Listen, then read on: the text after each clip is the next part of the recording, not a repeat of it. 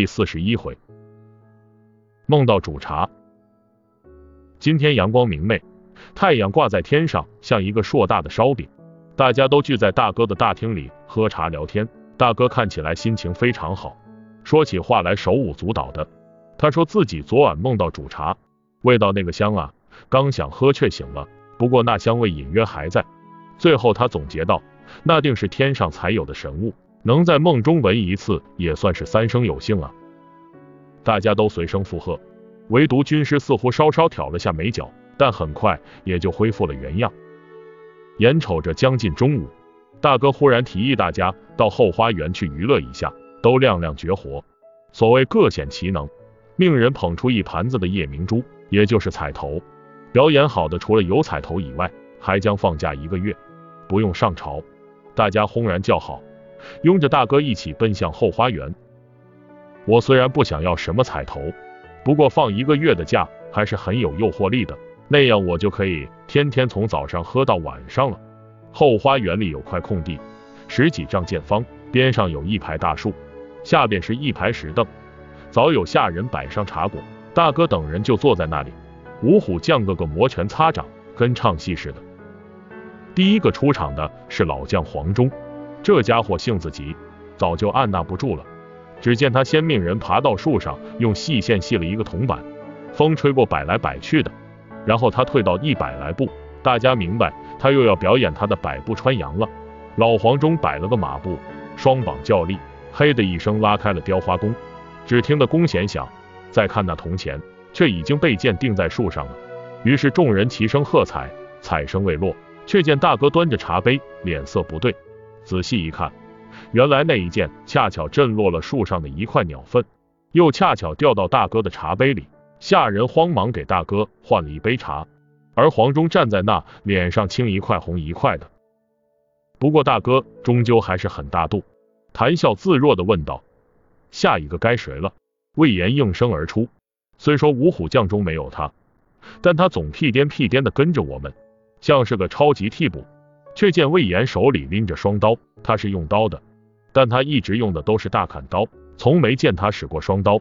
魏延提刀在手，解释说，他自幼曾经练过一阵双刀，但大都只是花架子，不太实用。今天拿出来给诸位演示一下。说完后，他一摆手，上来一个士兵，手里拎着一桶水。魏延先摆了个起手势，然后开始舞了起来。只见双刀上下翻飞。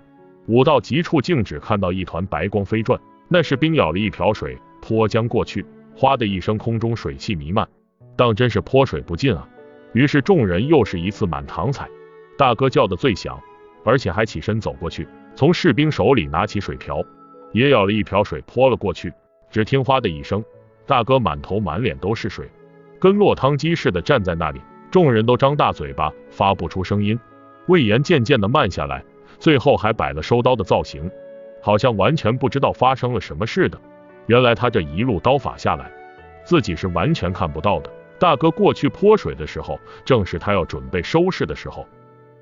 大哥一言不发的回到座位上，头上还滴着水。最可气的是，那士兵为了省事，就近从马槽里弄的水，现场的气氛稍微有些尴尬。这时马超站了出来，白盔白甲白脸蛋，手里提一杆亮银枪。真如同画中的人物似的，不愧为锦马超。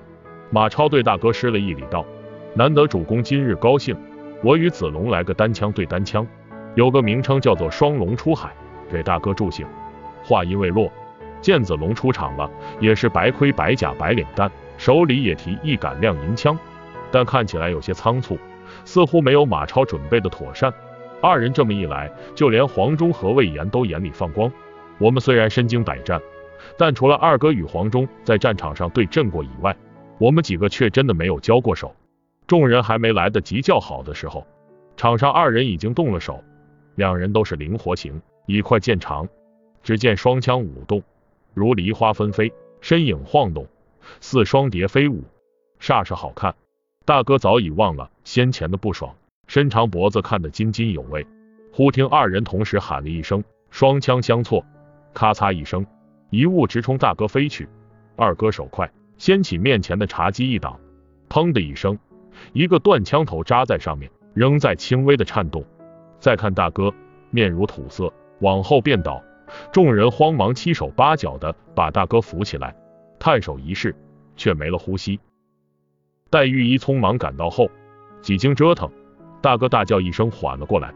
原来断枪飞来的时候，大哥正在喝茶，一个茶叶梗恰好噎在喉里。直到这时，军师才开了口：“臣幼时学过七经八卦，略微懂得一些解梦。周公曰：梦到煮茶，必将倒霉。不过一是臣不太确信，二是见主公如此兴致，于是忍住没说。却没想到，我站在那儿，心里七上八下的。侥幸的是我还没上场，否则还不一定出什么事呢。原来以前人们说的倒霉起来喝凉水都塞牙，真的是千真万确啊！